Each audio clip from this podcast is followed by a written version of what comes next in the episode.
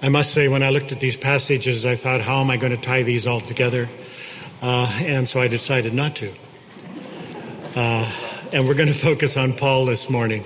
Although, in listening to the readings this morning, I realized that there is this theme of unconditional love that is woven throughout. So maybe there is a connection. As I was waiting for the service to begin in the back and listening to your voices and the music, I got a text from someone sharing a Facebook page with me, and it was a picture of the Apostle Paul. And the caption across the top said, If Paul were alive today, and then you see Paul's words saying, Grace and peace to you, to the church of Jesus Christ in the United States of America and Canada. I don't know where to begin with you guys. This morning, I want to invite you to reflect on your life and mine and ask yourself, when was the last time that you admitted to yourself or to others that you were wrong? Being wrong is inevitable, despite our best efforts and intentions.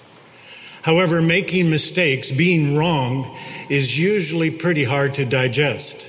And so often we save face and double down on our mistakes rather than face them. Our confirmation bias overwhelms us and we only see evidence to confirm what we already believe. We, in effect, say, My mind is made up, don't confuse me with facts. Psychologists call this cognitive mental dissonance. The stress we experience when we're confronted by two contradictory thoughts or actions, beliefs, opinions, or attitude.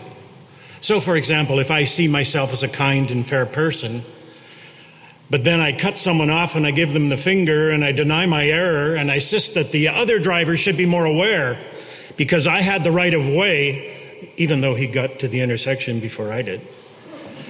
My sense of self is threatened. And when it is, I either modify my sense of self or I accept the new evidence. and guess which option I prefer? We can even justify as humans things that are absurd. In the 1950s, psychologist Leon Festinger studied a small religious group of who believed that a flying saucer would rescue its members from a predicted apocalypse on December the 20th, 1954. When it didn't happen, they simply said their prayers resulted in God deciding to spare everyone and the world and prayer became an excuse to not look at the facts. To accept that they were wrong was too uncomfortable. Now, surprisingly, research has shown that it can feel good to stick to your guns. A study in the European Journal of Mental Health or Social Psychology found that people who refused to apologize after a mistake had more self esteem and felt more in control and powerful than those who did not refuse. However, this self esteem was very short term and almost had an addictive effect because they had to find some other place to justify their actions to get that same high of self esteem. Because an apology or an admission of wrongness also gives a short term feeling of power to the recipient of that apology. If I apologize to my spouse, I risk that apology, that that apology gives her power to choose whether she will forgive me and alleviate my shame or increase my shame by holding a grudge or reminding me of it constantly. This cycle will only extend conflict and add fuel to my anger and defensiveness and encourage retaliation. As one researcher said, we cling to old ways of doing things even when new ways are better and healthier and smarter. We cling to self defeating beliefs long past their shelf life.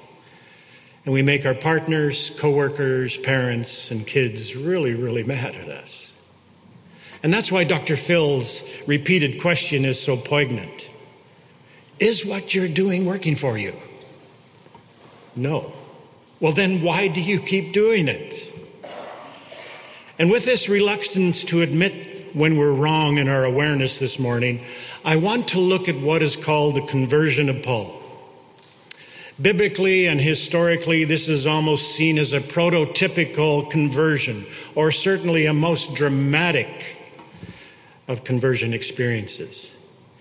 In fact, many of us read this conversion of Saul's story or listen to other dramatic conversion stories and can be internally tempted by a faith inferiority complex. For many of us, all we can say is, Well, I was raised in the church and I never knew a time when I was not a Christian. There's something comforting about, comforting about our story until we compare it with these dramatic stories and this one in Acts.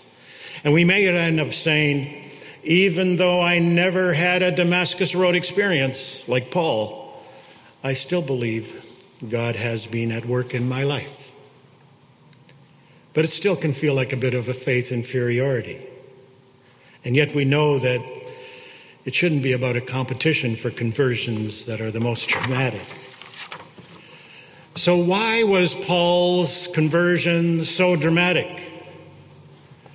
Perhaps for some of us, or perhaps because for some of us, it takes a lot more light to dispel the darkness, as it did for Paul. For others of us, the light dawns on us slowly and shines throughout our lives, clarifying, enlarging, changing our outlook and actions of our faith. And eventually it was Paul who said, My strength is made perfect in that awareness of my weakness. My faith is stronger because I was able to admit when I was wrong. And his weakness in our story required a lot more light before he understood the dissonance, the tension between his beliefs and his actions. As William Muehl, a professor at Yale Divinity School, said, the roads to Christian faith are as various as the people who profess them. So conversion might be more a process than a moment in time. It's more like once I was blind, but now I see, well, at least a little more than I did before. And in our faith inferiority, we may find ourselves thinking, why hasn't this dramatic experience happened to me? Does God have favorites? Am I just coasting along? However, if we look at this conversion story in new ways, I want to suggest we might understand that the main character in this or any conversion story is not Paul, it's not us, it's God. And like Paul, we have all been on paths that have been injurious to ourselves and injurious to others. We might have right beliefs, but we still have done some harmful actions. We've all been preoccupied with our own agendas, being stubborn, blinded by our own ambitions, our selfishness, and caught in the repetitive, addictive behavior, often obvious or oblivious of how these actions are affecting us and others. And that didn't necessarily change just because we were saved. Some examples of what this light might confront and a warning there may be some triggers for us here. The single minded business person who is so determined to get ahead that they lose their marriage. The child who is so angry and hurt that they can't or won't forgive a parent. The person's who emotions, the person whose emotions are so locked up that they can't express their love for their spouse. The ever pleasing wife or husband who is so accommodating as to allow her husband's alcoholism to destroy their children. The former lover who revengefully would rather do harm than seek reconciliation. The employer whose cultural values prejudice him against minorities, women, or LGBTQ persons. The partisan political leader incapable of compromise the sports hero incapable of sporting behavior, the demanding parent who cannot give their child a break. And on this and many other levels, we all have been on the wrong path. This is the human condition as it was for Paul. Yes, his beliefs were somewhat adjusted, but in the blinding light, he had a relational encounter with the cosmic Christ, and he was forever changed. But what's most significant to me than the change in his belief was the change in his actions. A huge change. He'd always believed in God. He'd always believed in justice. He'd always believed in truth. He'd always believed in the perfect law of God. He believed in his faith heritage. He believed in the inspiration of his scriptures. He even believed that a Messiah would come. And yet, those beliefs led him into actions of persecution, described as breathing threats and murder, of deciding who was wrong and who was right. And this belief system somehow gave him permission to marginalize, torture, and kill. And so perhaps we need to ask a different question when our beliefs bump up against our questions or the facts question or threaten our beliefs. Might a better question be if I adopt this belief, will that enlarge and broaden my concept of God as a God of love? Or does it limit my concept of a God of love? Paul's concept of a God of love was very limited before this light from heaven dawned on him and brought him to his knees. Does my fight for freedom broaden everyone's freedom or only mine? Or my religions? Or my political party? Or my country? And so for Paul, an encounter with the Christ enlightened the beliefs he already had and his concept of God was dramatically enlarged in his beliefs, but even more dramatic in his actions. He was now doing the exact opposite of what he had been doing before. And yet he still believed in God, justice, truth, his faith heritage, the inspiration of the scriptures, etc. All the things that he had believed before. But now they were held within a container of unconditional love. He became saved from the erroneous application of his beliefs. Might that be more what it means to get saved? We move in the direction of being saved from a harmful from the harmful actions of our beliefs. Beliefs never save us, even correct beliefs. Look at the history of Christianity or any religion. How many correct beliefs have led us into destructive decisions, actions, violence? And whether we look at Paul's seeming dramatic conversion or our own relatively undramatic journey, at times we have all been on the wrong path. And so this is not a story of an almost unbelievable conversion. It's a description of our ordinary lives. And so perhaps for Paul, as it was for Paul and for us this morning, the harder question is what was and perhaps still is your blinding light? What causes you to question and adjust your sense of reality? What finally led you or is leading you to see where your addictive behaviors were taking you? Where were you wrong in the application of your beliefs? Was it a friend? who took the risk of confronting you, or a loved one who was courageous enough to tell you the truth, or perhaps the vacuum in your own soul that woke you up in the middle of the night asking difficult questions. These can all be blinding lights. But let's be gentle with ourselves. Sometimes it's only in the past tense that we can see the divine hand in our lives as the poet said, I took the road less traveled, and that has made all the difference. So I want to suggest that conversion happens all the time and continues to happen throughout our lives. We are all walking this Damascus road, breathing threats and destruction against ourselves and one another.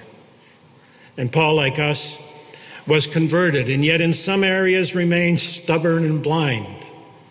And, is, and in this conversion process, we must continually ask, How might our cultural bias be blinding us? And where is the divine spirit calling us to breathe life and invitation and love? So I invite all of us to notice and reflect on those places and beliefs. That if we were to adopt them and translate them into our actions, they would make God bigger. This will always be reflected in our actions, regardless of our beliefs. Our faith tells us that God is a God of love, a God of love. In fact, it also says God is love. And Richard Rohr emphasizes this by suggesting that God is not a noun. I was taught that nouns are persons, persons, places, or things. Persons, places, or things have a shelf life. They eventually come to an end. He suggests that God is a verb, not a noun.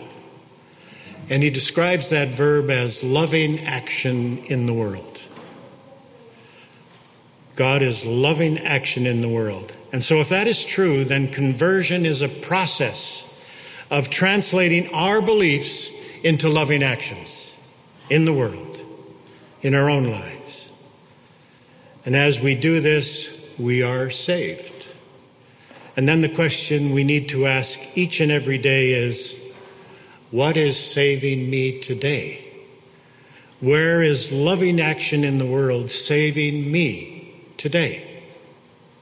And this was the doorway provided by Paul's Damascus Road experience. He moved more and more into aligning his actions with his beliefs in this crucible of love, expressed beautifully and most clearly in that favorite chapter, the love chapter of 1 Corinthians. It isn't telling us how to love. This is telling us how our actions will change as we let ourselves be loved by God. This is how God loves, not just as a belief, but as an action, loving action in the world. Listen to these words in that context. Love is patient. Love is kind. Love is not envious or boastful or arrogant or rude. It does not insist on its own way. It is not irritable or resentful. It does not rejoice in wrongdoing, but rejoices in truth. It bears all things, believes all things, hopes all things, endures all things. Love never ends. Period. One absolute. And the chapter ends with now remain three things faith, hope, and love and the greatest is love. Why? It's the only one that's eternal. Faith and hope are temporal. There's something to see us through this time of life into the kingdom. Love never ends. All the rest is relative. Amen.